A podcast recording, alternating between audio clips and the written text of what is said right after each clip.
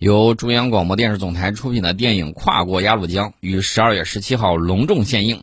作为七十一年来首部全景式展现抗美援朝战争的史诗巨献，《跨过鸭绿江》呢，第一次用重大革命历史题材的样式，真实立体、全面地展现了发生在七十一年前的抗美援朝战争整个历史过程。这是历史与现实的一次风云激荡的对话，是一部惊天动地、可歌可泣的英雄史诗。影片以中国人民志愿军司令员兼政治委员彭德怀的视角讲述，全面展示了从战前国际形势的快速演变到板门店停战协议的签署，涉及中国人民志愿军对战以美国为首的联合国军的整个抗美援朝战争过程。整部作品实现了宏大视角与细节叙事的统一，引领观众审视历史、观察现实、思考未来，让片子有深度，凸显了作为中央主流媒体。总台在文化传播上拥有的自信心、包容力。最近，郑州新闻广播也将组织大家走进影院观看这部电影，也欢迎大家持续关注我们的节目。欢迎大家呢回到《听世界》节目当中，我们接着聊刚才的这个话题啊。这个我们对于美国核力量的这个印象，往往是停留在冷战时期的，长期认为美国拥有数千枚洲际弹道导弹和数万枚核弹头。不好意思。在这个全面削减战略武器条约时代啊，这个美国目前部署的核载具规模比较小啊，相对来说公开透明，六百一十件，核载具总量是八百件，弹头一千五百枚，储备弹头三千七百枚。那么这个美国当然是想要这个啊挣扎一下啊，他不能就这么啊，这个 求生欲还是很强的嘛，对吧？美国这么一个超级大国。如果说它在这个武器装备的这个质量上不能压制中俄，同时在数量上无法大于两国之和，为什么要这么讲呢？因为现在中俄背靠背，这个大家也都看到了。所以说呢，他在面对这样的这个情况之下，无论他在是这个欧亚大陆的东端，还是在西边，不好意思，想追求全球霸权，这个国力基础它就不在，就是不存在的。那美国目前的这个问题是什么呢？就目前的这个经济情况，即便它全力扩核，也无法。这个把这个核态势恢复到二零一零年左右的这个水平啊，即便是美国的核实力略大于中俄之和，那也很难做到啊。为啥呢？大家不要忘了星球大战计划二点零版。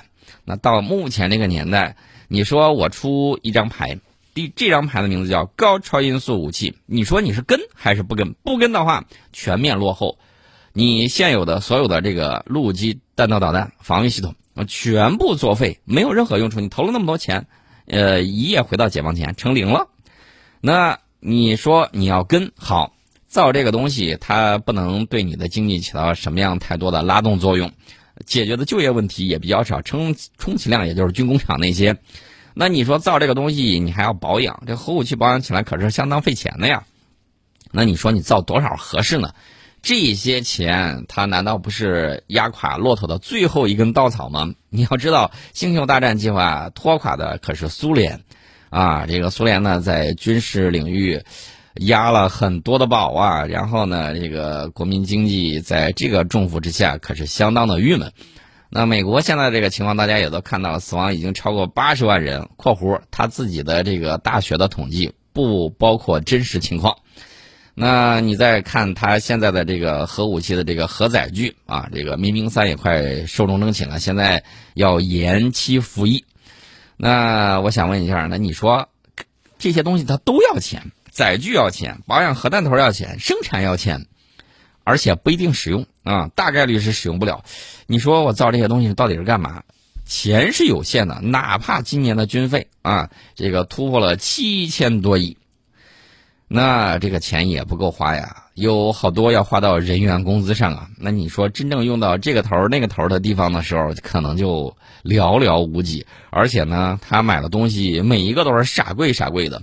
你看他采购咖啡杯多少钱？咖啡杯上千美元呢，这个可是相当的昂贵。那你可以想象一下，呃，这个后方现在是后方吃紧，前方紧吃。那你说 这个事儿怎么办呢？这个事儿凉拌。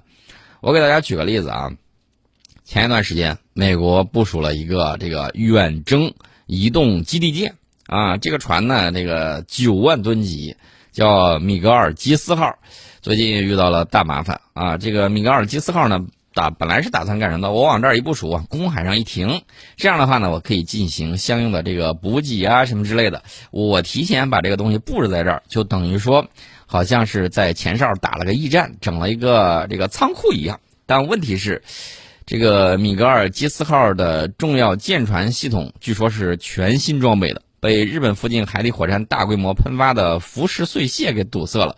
上个月几乎成了赛场外的局外人。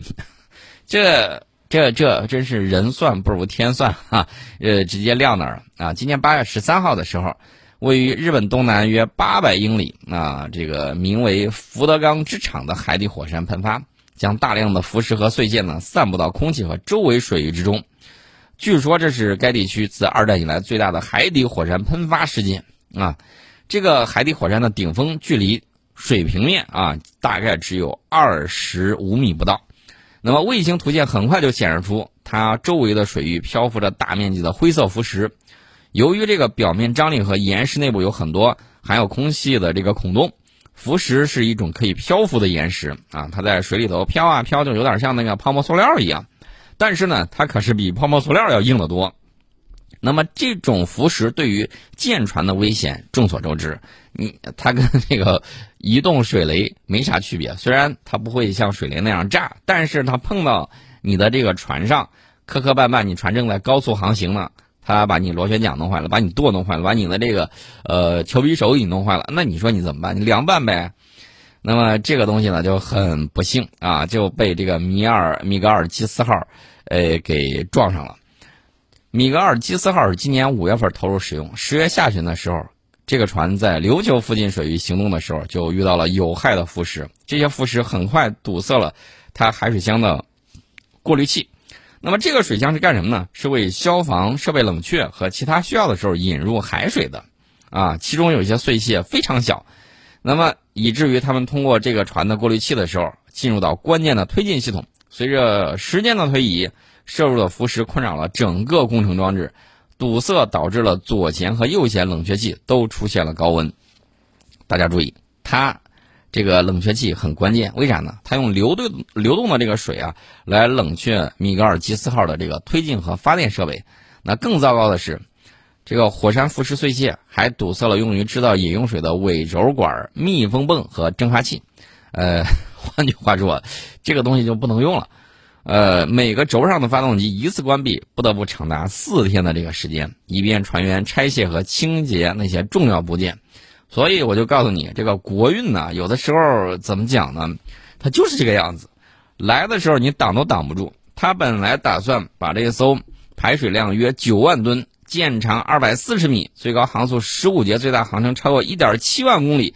拥有比较大飞行甲板，可以同时起降多架直升机的这个远征基地舰，给给砍到那儿了啊！这个就是这么样一个情况。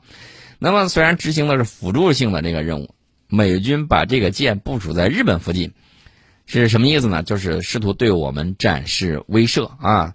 呃，我们一直都在讲这个远征基地舰呢，在高威胁环境之下。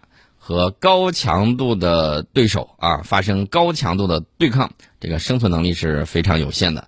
那么如今这个国运来了，挡都挡不住，海底火山喷发就让他待到哪儿了？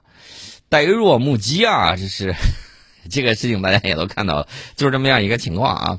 顺便给大家说一下，我们顺便这个该说俄罗斯了。刚才我们提到了这个俄罗斯。俄罗斯媒体最近先嘲讽了，释放了一个呃一一波嘲讽啊，说美国最新式的隐身驱逐舰“锈迹斑斑”，就是2016年入列的那个“朱姆沃尔特号”。这个“朱姆沃尔特”按说上层甲板那个位置很多建筑物不是复合材料嘛？怎么也锈迹斑斑了呢？是不是我刷的这个隐身漆给弄掉了？那么这个。俄罗斯媒体啊公布的那个照片是美国驾驭网站上面发的，呃，这艘驱逐舰这个船表面已经开始发黄了，部分涂层已经变色，甚至有几块完全脱落。然后这个网站呢援引美国海军发言人的话说，测试期间恶劣的外部环境使他们的舰船外观变糟，然而官兵们正在想尽办法对抗锈蚀问题。那么美国海军已经在这艘。这怎么说呢？得了这个皮肤病的这个驱逐舰上花费了九十亿美元啊，它入役前的造价是四十四亿美元，这个是相当的贵。朱姆沃尔特号驱逐舰已经不是第一次引起我们的关注了，在正式服役一个月之后，它在穿越巴拿马运河的时候抛锚了，这个 这个这个事情，呃，怎么讲呢？我告诉大家，国运呢其实是人的一种笼统的说法，但具体细节到，就是每一个武器装备的制造，每一项安全规定的遵守，每一个这个怎么说呢？海上行驶安全的执行，等等等等，这是一若干的东西总结到一块儿了。换句话说，就是老大帝国疲态备险，各种各样的情况呢，就是这个样子了啊。这个咱们不多说。我们先接一下广告，广告之后我们还是聊正题。俄罗斯有一艘护卫舰也着火了，欢迎大家回到听世界节目当中。当地时间十二月十八号，俄罗斯圣彼得堡北方造船厂火灾呢，这个被全部扑灭。这个发生火灾的是一艘在建的俄罗斯二零三八五型轰鸣级轻型护卫舰，原定于二零二二年交付俄罗斯海军。火灾造成了五人受伤，累计过火面积超过了八百平方米。初步调查结果显示，起火的原因是工作人员违反安全操作规定。所以大家也看到了，最近这些年，俄罗斯在造船方面呢，一直这个想法很多，但是实现起来比较麻烦。大家也看到这个事情啊，不只是一件事儿。我之前曾经给大家讲过这个船上锈蚀的问题。我记得当年俄罗斯海军有这个舰艇啊，来到我们北方港口进行访问，然后呢，有当年受训于苏联海军的解放军海军老战士呢，登上这个舰呢去看，然后呢就发现了一些问题，比如说有一些这个舱门把手啊已经坏了，拿了个铁丝给缠上了，还有一些这个看刷的漆都是新漆，问题是那些鼓包还在，仔细一看。不是说按照规章流程，先把这个生锈的地方给它打磨光了，把这个锈包给铲掉啊，重新刷上这个这个漆啊，防锈漆，然后刷底漆，然后再把它整个给刷好，不是这个样子，而是直接在锈包上直接一刷就了事儿了，这让我们的老战士唏嘘不已。当年我们可是按照他们的规范教的学的啊，这个是相当的感慨的。那么俄罗斯它的这个军舰呢出问题，它不是一回两回了。大家还记得去修的那个航母对吧？那个航母结果被那个手脚架啊，不是手脚架，也是这个架子倒了之后，直接砸到那个顶上，砸了个大窟窿。大家都还有印象吗？这不是一点两点的问题，这是去工业化之后导致它整体的这种问题。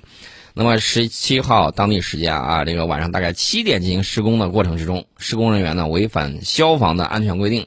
导致进行涂装作业时堆放的油漆被引燃起火，这个舰的上层指挥甲板这个航行室开始燃烧，火势沿施工搭建的脚手架进一步发展，烧毁了该舰的第四层、第五层甲板以及主尾塔，还有部分内部设备。我看了之后，我第一反应就是这个船差不多就可以废了啊，差不多就可以废了。那么当地部门呢？一共出动了四十二台各类消防设备，以及一百六十八名消防人员参与灭火工作啊！直到当晚的二十二点四十九分宣布明火被扑灭，但是直到第二天上午的天亮之后，工作人员才最终确认所有火势都被扑灭，并确认了船体安全。这个目前当地执法部门呢已经开始着手调查事故细节，社交网站上也有消息说。当晚紧急赶往现场的消防车因为积雪发生了车祸，那这个情况大家看了啊，就是这个样子，不遵守这个安全规则，那么就会出现这些问题啊。其实我一直在说啊，这个俄罗斯主要是拉不下来面子。如果他买十艘零五四 A 的出口型，然后再配上两艘零七五型登陆舰啊，两栖登陆舰、两栖攻击舰。你把这个东西往你那儿一摆，我估计波罗的海好几个国家都得立马噤声啊，快吓尿了啊！差不多就是这么样一个情况。所以说呢，这个事情呢，再看吧啊，反正我们的这个船呢，这个还是造的很棒棒的啊，正在下饺子当中。那至于说他们会怎么样，这个俄罗斯也有大国的这种情怀，也是想独立自主的发展自己的这种装备。啊，当然有这样的雄心，但是目前确确实实在有些领域比较艰难啊，这个大家也都看得很清楚。今天呢，我们先给大家聊到这里，欢迎大家继续锁定郑州新闻综合广播。呃，明天的时候呢，我们给大家聊一聊印度，因为印度防长说了，啊，这个印度必须立即开发高超音速巡航导弹。这是看到美国试射失败急眼了，还是在承认差距呢？这个咱就不清楚了啊。我就给大家说一下，明天我们预告一下。聊一聊这个印度最近一段时间啊，又是这个要开发高超音速导弹，又是要这个试射了这个烈火 P 中程弹道导弹，啊，这个还成功试射了一个奇葩的反潜鱼雷导弹啊，这个等等等等，我们都要跟大家聊上这么一聊。